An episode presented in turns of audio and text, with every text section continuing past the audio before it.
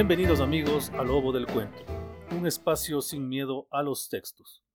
La importancia de la psicología en el presente, ensayo del médico y psiquiatra suizo Carl Gustav Jung, será el motivo del presente audio. El individuo y la masa, lo unitario y lo complementario, los prejuicios y la interpretación de los sueños son conceptos que aparecen en este trabajo. La mayor dificultad con la que se topa el pensamiento consiste en superar aquella visión que reduce los fenómenos universales a simples expresiones de lo individual. En otras palabras, que reducimos el mundo justo a nuestro pequeño tamaño y a la hora de describirlo lo hacemos con características idénticas a las nuestras.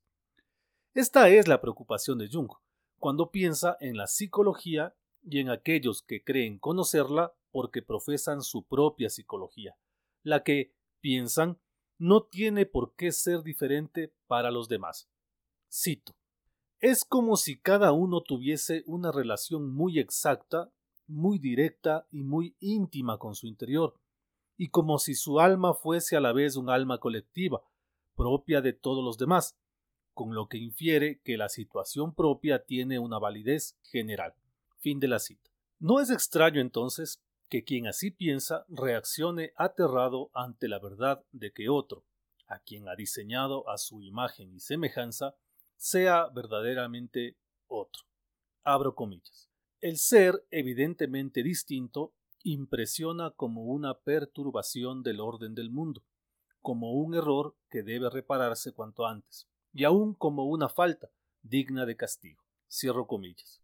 Y es esa misma violenta monotonía que se resume en el si sirve para mí, sirve para los demás, la que entorpece cualquier proyecto científico. Y para graficarlo, Jung toma dos ejemplos.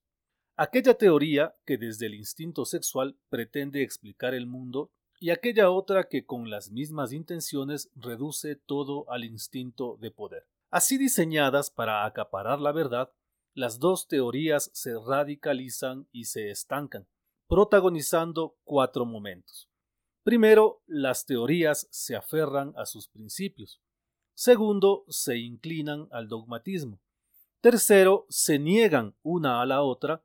Y por último, sus representantes se ignoran entre ellos. Tal comportamiento no es más que un prejuicio. Abro comillas. Según el cual, en el prójimo todo es igual que en uno mismo.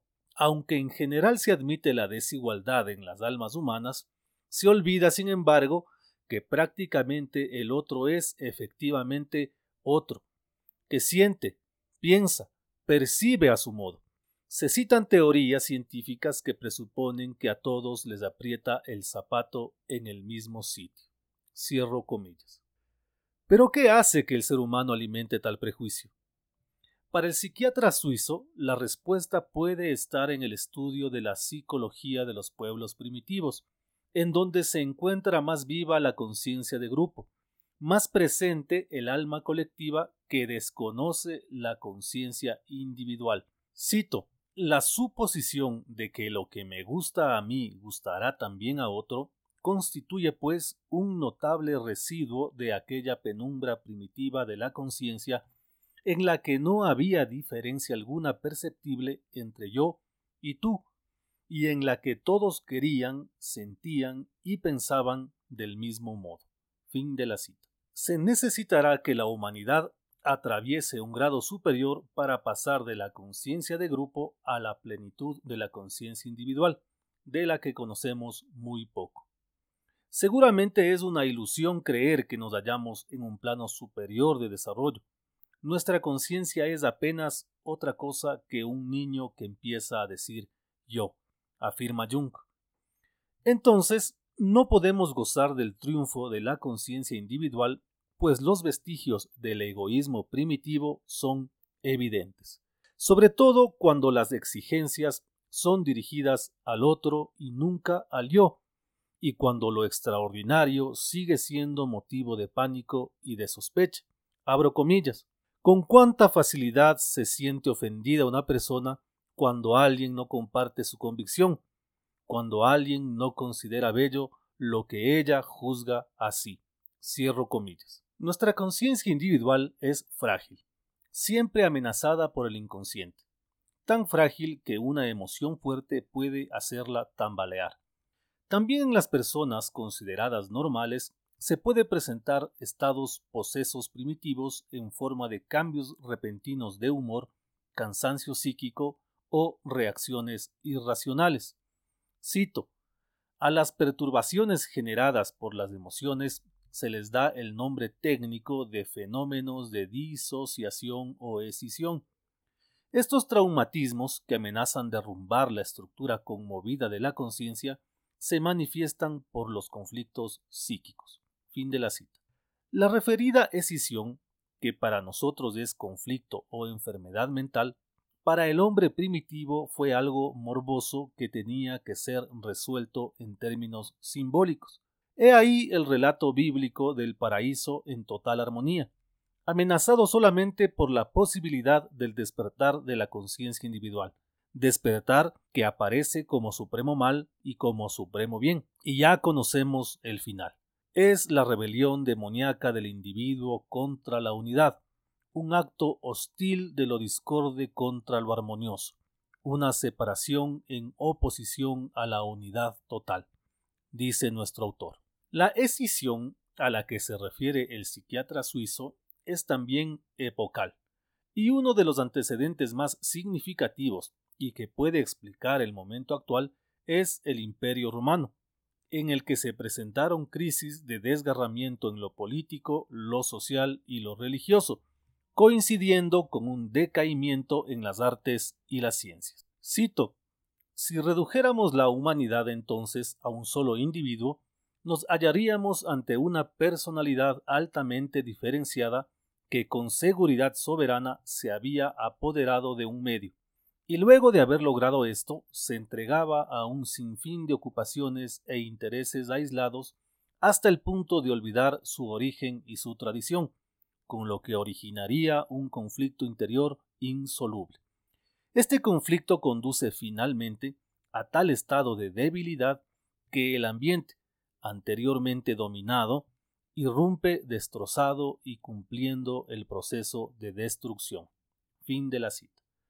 Sin embargo, una época de escisión es también una época de nacimiento, y para el Imperio Romano ese nacimiento, del cual muy pocos tuvieron conciencia, es el de la figura simbólica de Cristo, lo que confirma la existencia en las culturas de algo análogo al principio psicológico de la compensación.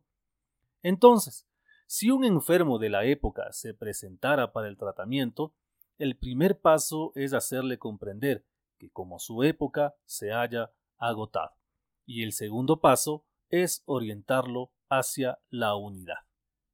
El alma, que no está compuesta solo por un anverso sino también por un reverso, enferma cuando carece de compensación, y esa es la tarea del médico, compensar, aunque la tarea no sea fácil. Cito, pues, lo que es compensador, lo que es nuevo y distinto, empieza siempre allí donde menos se espera y objetivamente es menos explicable. Fin de la cita. En este contexto, Jung explica las dificultades que presenta un tratamiento para el hombre de nuestros días frente al hombre que es producto de todas las culturas. Para el hombre de nuestros días, la compensación vale muy poco, pues se trata de un individuo que cree saberlo todo, y que ha organizado el mundo a su medida y el pensamiento a su razón. El dueño de este estado espiritual atrincherado, es decir, el hombre contemporáneo, debe ser conducido a conocer lo distinto para compensar aquello que le resulta demasiado familiar. El enfermo debe ser llevado de la mano hacia ese punto insignificante y oscuro de su alma. Cito, ese punto se llama el sueño, fenómeno grotesco de la noche que se cierne ligero y su camino es la interpretación de los sueños. Fin de la cita. Sueño que es lo más universal y lo más unitario que tiene el hombre. Sueño que es la puerta hacia aquello que antecede a la limitada conciencia del yo, que es el medio para alcanzar el conocimiento de nuestra esencia. Abro comillas. Admito gustoso que comprendo perfectamente el desaliento de mi enfermo o de mi público cuando considero paradójicamente el sueño como fuente de información en medio de la confusión espiritual moderna. Cierro comillas. El prejuicio hacia la interpretación de los sueños es un prejuicio histórico, pues la interpretación de los sueños sufre la condena del cristianismo por ser una de las disciplinas de la hechicería. De ahí que las preguntas acerca de un método seguro de interpretación no dejen de plantearse. Para Jung, tal método seguro no existe, y es conveniente que así sea, pues el sueño es ilimitadamente libre y sobrepasa toda teoría, incluso la freudiana. Lo mejor es tratar al sueño como a un objeto absolutamente desconocido, inspeccionarlo desde todos los lados, recogerlo y llevarlo de un lado a otro, fantasear a su respecto y hablar de él a otras personas, asegura nuestro autor, para quien, además, la interpretación de los sueños no se aprende en los libros ni puede estar a cargo de alguien que no se conozca a sí mismo. Cito: es pequeña y oculta la entrada por la que se penetra al mundo. Son innumerables los prejuicios, las suposiciones, las opiniones y los temores que se oponen a que se penetre en él.